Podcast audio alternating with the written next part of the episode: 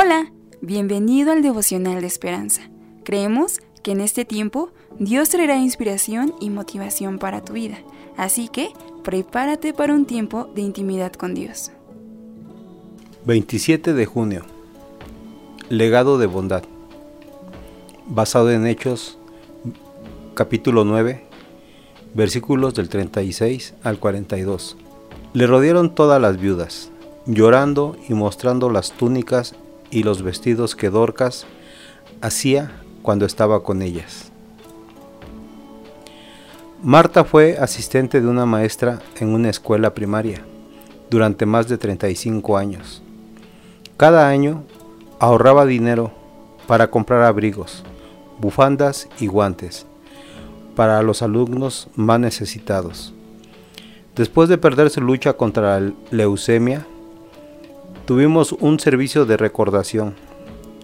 En lugar de flores, la gente donó cientos de abrigos nuevos para los estudiantes que ella amó y sirvió. Muchos compartieron historias de las innumerables formas en que Marta los había alentado con palabras amables y acciones bondadosas. Sus compañeros docentes la honraron con una campaña anual de abrigos durante tres años. Después de su paso a la eternidad, su legado de bondad continúa inspirando a otros a servir con generosidad a los necesitados.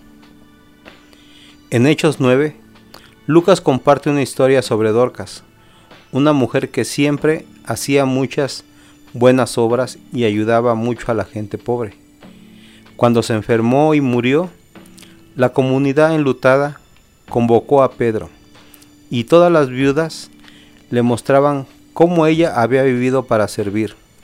En un acto milagroso de compasión, Pedro la resucitó.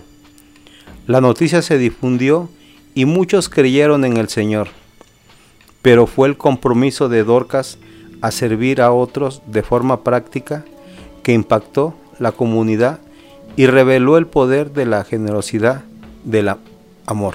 Amado Padre, enséñame Padre a que debo ser bondadoso Padre, porque como bien sabemos Padre, el día que nos llames a cuentas, no me voy a llevar nada Padre.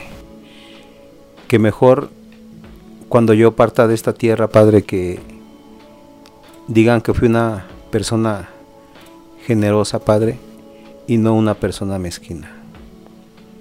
Te doy gracias, te doy la gloria y la honra en el nombre de Jesús. Amén. Esperamos que hayas pasado un tiempo agradable bajo el propósito de Dios. Te invitamos a que puedas compartir este podcast con tus familiares y amigos para que sea de bendición a su vida. Puedes seguirnos en Facebook, Instagram, YouTube y Spotify como Esperanza Tolcayuca. Hasta mañana.